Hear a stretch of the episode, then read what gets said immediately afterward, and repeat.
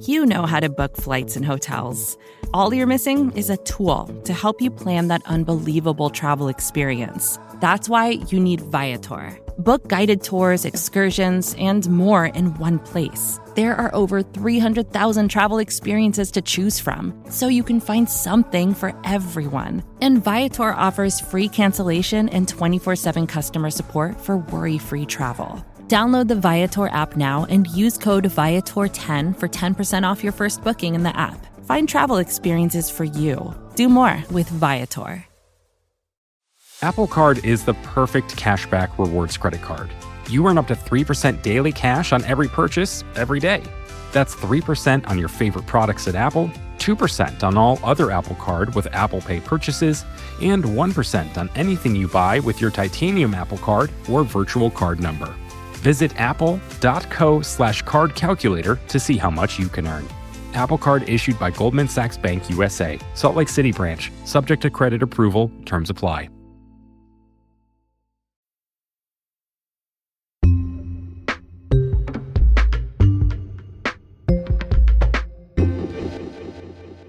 I'm Patrick Oppmann. Uh, I'm in Havana right now, where I'm based as uh, CNN's international correspondent and Havana bureau chief. Okay, and Patrick, we've had a lot of trouble connecting with you this morning. I don't often connect with people in Havana, so so tell me, is this always how hard it is, or is this because of these protests that are going on in Cuba this week? You know, I arrived nine years ago when we were, we were in the internet uh, wilderness then, and um, you know, I'd go to my office, and that was the only place I had any kind of email or anything like that. And the internet growth has really been one of the major stories here over the years. And after uh, after the Obama opening, they opened up the internet here in the last couple of years. Everyone is online all the time. I always say it's kind of sad because everyone's looking at their phone now, and they, they didn't before. But that's you know it's progress, fine. And uh, since uh, Sunday night, um, we've gone back to the to the dark ages. The Cuban government they just took down the internet which made it very hard for us to report. Uh, and now they're kind of selectively making it impossible to access certain apps. But but the goal, of course, is uh, to try to keep further protests from taking place. Okay, well, I'm glad this is working now. So let's let's just talk about these protests while we have you. How did these protests in Cuba get started this week? So it was on uh, Sunday.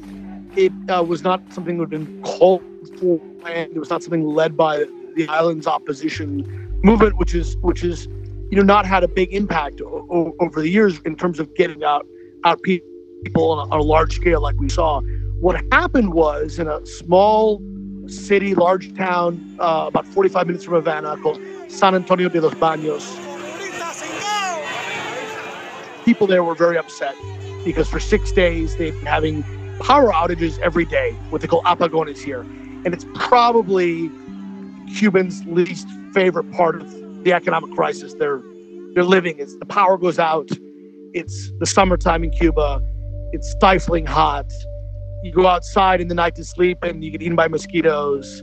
So a lot of people in that town, hundreds of people, at a certain point just walked out of their doors and started uh, calling on really the local government to do something about it. And, and, this is not unprecedented in Cuba, but usually when you have when this happens, uh, you would hear about a couple days later. It would be an urban legend. Oh, did you hear this town? They, they got really upset. This time it was live streamed. Uh, and what happened, unlike in the past where word would slowly spread about one town where they'd had enough, is that other towns and other cities and neighborhoods where they were sick of the current situation and, and problems that everyone here is facing. Well, they said, we're going to do the same thing. Uh, and they took to the streets. And I'm watching all of this unfold. And it was just like a domino effect.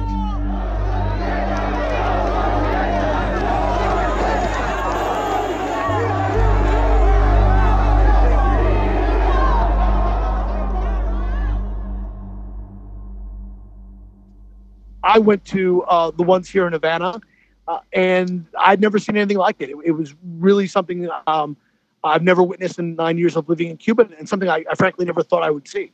Has anything like this ever happened since the Cuban Revolution in the 1950s? No, there have been protests. There, there is a, a, a group of activists in opposition who try to call for protests, and, and they usually fail uh, because the government's very good at knowing who's going to go out and protest and stopping them from leaving their their homes. Um, previous times, you know, when there's going to be a small protest, they will take down the the internet in a part of, of the city where that's going to take place.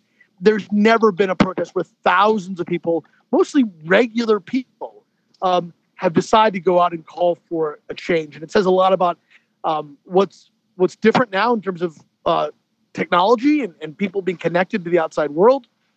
It also says a lot about how terrible the situation has gone for, for many Cubans uh, just in the last couple of years. You know, for me to see Cubans in front of police saying "Patria Vida," which is the, the, the new kind of anthem for the for change, uh, which means fatherland and life, unlike fatherland or death, which was one of Fidel Castro's uh, sayings. He ended his speeches by saying that. Uh, to, to have people saying, "I want the president out," I've never seen people uh, do that here as openly uh, and as fearlessly as, as, as, they've done it over the last several days. And there's like a, a, a song too, right, that goes with it. Hoy yo te invito a caminar por mis solares para demostrarte de que sirven tus ideales. Somos humanos aunque no pensemos iguales. No tratemos ni dañemos como Yeah, so th- this is done by a number of artists, uh, uh, including a group called Gente de la Zona, which is like was like the, the, the most popular Cuban group here.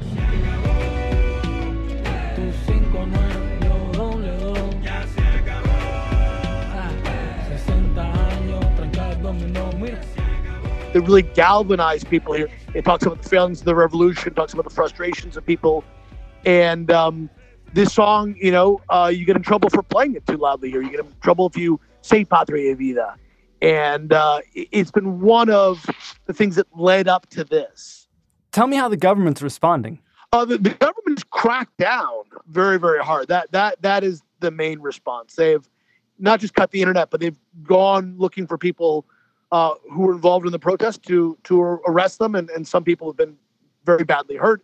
We know one person has been killed. Uh, there may be more. You know, the president on Sunday night said he was giving the order to combat to supporters of the revolution. En nuestro pueblo y habrá una respuesta revolucionaria.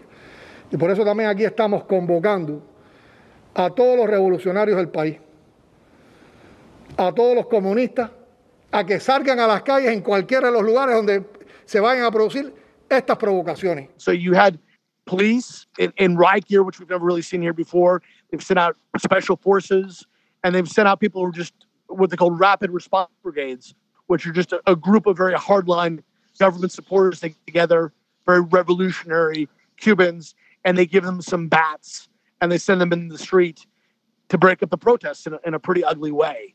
Uh, and so that is one of the way they've taken back control now. And I think protests have been pretty much extinguished at this point. Does that mean that whatever was happening in Cuba this week is now over?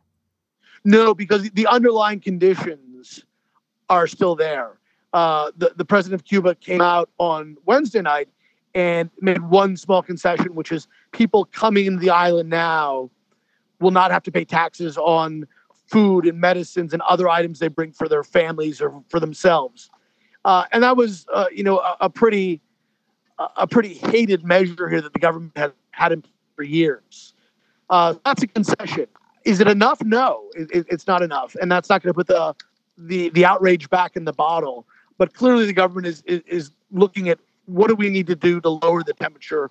People are much angrier than we realize, and what do we do to try to get some of that anger dissipated? I'm not sure what it is they can do because the government is broke, and and a lot of it has been caused by the pandemic. The the, the way this island has been really, really hard hit by the pandemic. There's no tourism, which is one of the big income generators and as well, you know, you the Trump administration put in some of the toughest sanctions uh, in decades, and, and those sanctions have been left in place so far by the Biden administration. So they've absolutely had an impact.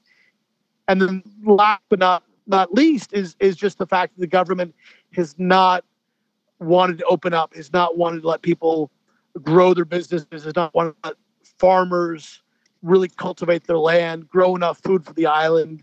People here are very frustrated with the slow pace of reforms. A lot of people who um, I know have been here for for years, became back from living abroad, thought there was a moment where they could help their country uh, become a different place. Now they want to leave. They're, they're they're throwing in the towel. They don't think there's a future here for them anymore. I think a lot of people see these protests and they want to think, "Oh, communism's on the brink of failing in Cuba." But you're telling us that the, the protests are now over. People are mad at the government because of their own economic hardship. Does this mean something for for communism in Cuba, or is this just sort of an airing of grievances in a particular moment? Uh, I, I, think it's something that's that's historic that we've never seen here before. That kind of damages the facade the government presented that they're all knowing. They've never had protests. There's no police brutality in Cuba, and I think people have seen that they can do it, and and perhaps they could do it again. You know, we've seen in other countries that that cracking down on people uh, doesn't make those problems go away. It usually just makes things more bitter uh, and more violent. But what it perhaps could do is is cause the government here to speed up reforms and open up more, which is something they've resisted doing for a long time, and and maybe finally get the Biden administration engaged with Cuba. But um, the idea that this is kind of a you know an Arab Spring in Cuba or a moment where you know people are going to take to the streets and force the government out. We're not there. Um, this is a government that the reality is they're still going around rounding people up by the hundreds. I think it's safe to say, uh, and there'll probably be people who go to jail for for for some time just for being involved in a protest, maybe just for filming a protest, uh, for supporting a protest. You know, the government um, they're doing what they can to squash it. So just that people don't realize is, is just how tough it is to be uh, Cuban. You go to the market at 5 a.m. when the market opens up at 10 a.m. to wait in line. You get inside and there's nothing to buy. Um, you know, there are WhatsApp groups now about where you can find eggs or cooking oil. To travel around the island when there's a shortage of gasoline, um, it's virtually impossible. And uh, the Trump administration cut off remittances, so people uh, unable to get money from relatives now, and uh, it is incredibly frustrating for people. And then you add on top of that, you know, electricity shortages, uh, a government that charges you a ton of money to get a, a passport or uh, to get um, some papers. Uh, and people really have a bitter taste in, in, their mouth now. But it's also important to point out that there's no leadership behind this movement as of yet. Uh, this is something that's very organic that happened, independent of, of kind of the, the people who are the regular opposition here. But what it's shown the government to the world is that there are thousands of people, perhaps ten thousands, that want to change, uh, that do not accept the government's excuses that it's all about the U.S. and it's the U.S. Uh, they're blaming their government, and that's something we've never seen here before.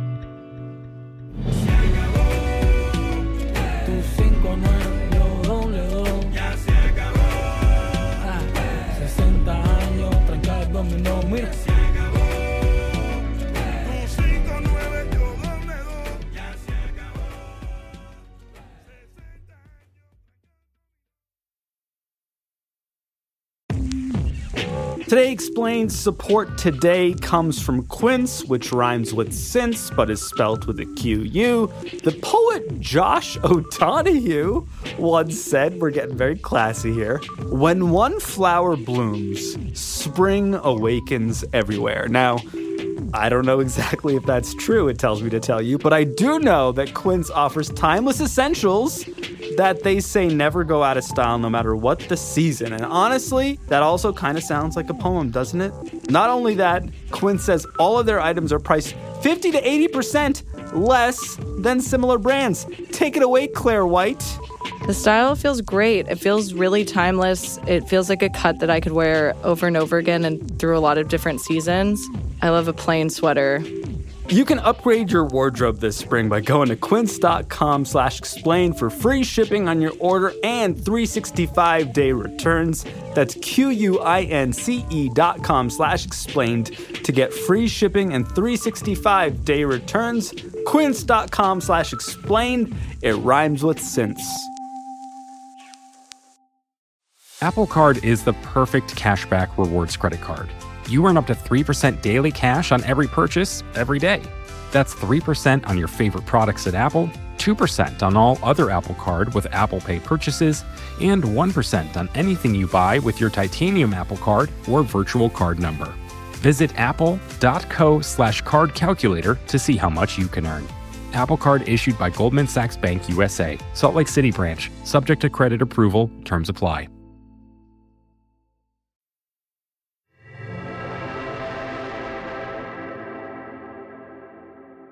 You know about the Cuban Revolution. You've seen the Che Guevara t shirts. You've heard about Kennedy and the Bay of Pigs, but we reached out to Lillian Guerra at the University of Florida to understand what the Cuban people wanted out of it people were expecting a more egalitarian society. They were not expecting communism. And it took a long time for Cubans, even the majority who supported the changes and were unconditional in their support for the government, to really recognize what that meant. And what we had from 1961 to 1991 was um, a revolutionary regime that gave people a certain degree of, of social safety net and basic needs were met. Um, they got free healthcare, they got free education. But in return, total loyalty was expected. There were all kinds of mechanisms by which people's loyalty was policed. And a lot of the benefits of socialism were only there because the Soviets provided about $4.4 billion a year in aid directly to Cuba between 1972 and 1988. 1991 to the present is a completely different story. Tell me that story. So in 1991, the Soviet Union pretty much collapsed. And so as a result, Cuba lost entirely its trading partner. It had nobody to sell its sugar to. Its money was worthless. And the Communist Party um, took radical steps, which um, were shock to everybody whereby they reversed their position that they had held for 30 years in which, you know, foreign investors and foreign investment and capitalism itself were demonized um, by the regime and they simply adopted those things. Um, so the government became the main joint partner in working with foreign investors to create tourism to create the infrastructure for tourism, to, you know, in some cases rebuild hotels or entirely create new facilities. They also allowed for self employment for the first time since 1968. That was something scrapped at the end of the 60s. That reform in particular came with a lot of restrictions. Um, the government to this day has in, disabled the ability of entrepreneurs to really expand their businesses precisely because they were very good at it. Cuban citizens showed that with their little restaurants and their bed and breakfast, they could outcompete any government owned facility um, with tourism. And, and that meant that the state saw them as an enemy that has created extraordinary degrees of tension because in you know coupled with the the rise of the entrepreneurial class you had a lot of people who suddenly the majority of cubans who suddenly had access to information from the outside world. Seeing a Cuban speaking on his cell phone is still an unusual sight in the streets of La Habana. Two months ago, Cubans were allowed for the very first time to own a cell phone. Shortly after that, it became legal for Cubans to have internet access in their homes. And then Obama's administration negotiated the right of Cubans to have free Wi Fi provided to them by the government in the plazas and parks of Cuba. It was part of the negotiations for normalizing relations. Under President Castro, Cuba set a goal of bringing Cubans online, and we want to help. So, all of that has meant that Cubans have had an increasing desire and thirst for greater freedom. The US Cuba relationship is obviously of, of huge significance here, but, but specifically the U.S. embargo on Cuba. Could you explain how it works? Yes. So it was very different um, in the 60s and 70s and 80s than it was in the 90s. And that was because the United States was able to exercise dominion over Latin American countries. Latin American countries really went along with it. So there was something of a unilateral trade embargo against Cuba. Um, Fidel Castro claimed um, that by the 1980s that it, the embargo did not affect Cuba at all because they were completely united to the trading bloc of the Soviet Union after 1972. The idea that we have any needs to trade with the United States should be totally eradicated. Everything we have done for the during these 26 years, we have done it without trade with the United States, and our future has been conceived without trade with the United States. Actually, the embargo only rose in importance in the discourse of the political leadership in the 90s, which is rather ironic because that's when most Latin American countries were free of the right wing governments or dictatorships one by one, you know, in the late 80s and the early 90s, as these countries democratized themselves, they became trading partners for Cuba. All of the European countries in the 90s, when the Communist Party opened um, their economy to, to foreign investment, were there, you know, from the Dutch to the Canadians. I mean, the Canadians aren't European, but certainly, you know, everybody was there except the American, American companies. And, and they're still there, you know, the Brazilian companies, you name it. So Cuba has a lot of partners. Um, it's just that the state controls that trade, and no small time, you know, individual Cuban or association of Cubans is allowed um, to engage in that kind of activity themselves. Uh, they're not even allowed to get uh, loans from banks. Um, and that's not anything to do with the US government. That's a Communist Party rule. I think that they, the phrase internal embargo, which is always used in Cuba as a, a, way to refute the government's official narrative, you know, el embargo interno, el bloqueo interno, the internal blockade, um, that's very relevant because it is part of the daily, everyday popular culture and discourse um, with which Cubans fight the regime's um, version of reality. Do you think supporting the Cuban people means supporting the end of communism in Cuba, or do you think the Cuban people would hold on to some of the concepts and sort of foundations of communist Cuba? Well, I think that supporting them means letting them speak for themselves. And there is a diversity of voices that has not been allowed to be heard. If we just stepped out of the way and um, and allowed this to take um, form, whatever form it takes, Cubans will will find their leaders. They have right now, you know, millions of people in Cuba who are highly educated and who are under the age of 35. It's a third of the population. Um, and they themselves are, are the faces that we're seeing on the streets the debates that are happening in the household and that are now on the streets are a very healthy thing. And it has been illegal to debate. I mean, not even does the National Assembly debate anything, except perhaps behind closed doors. You know, Cuban Cuban citizens are not even privy to any debate that takes place in the Council of State.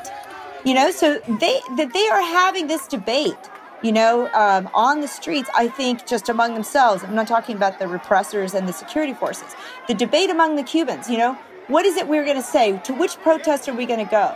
I mean, that is extraordinary. And, and they need to be able to do this for themselves.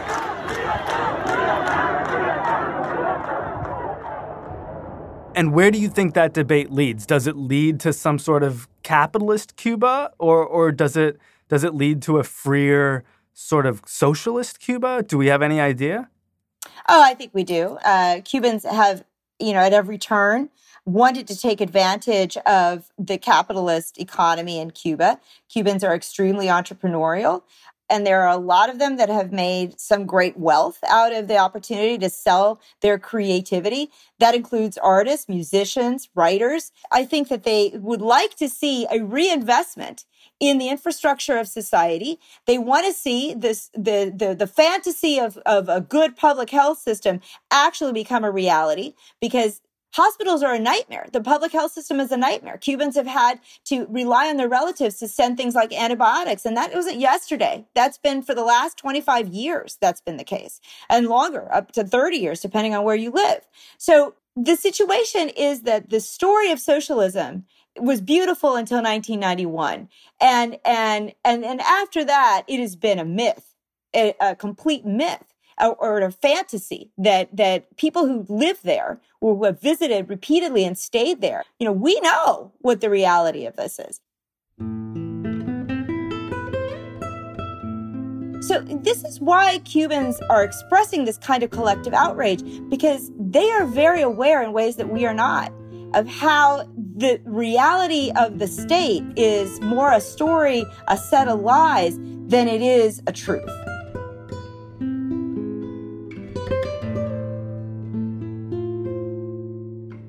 Lillian Guerra is a professor of Cuban and Caribbean history at the University of Florida.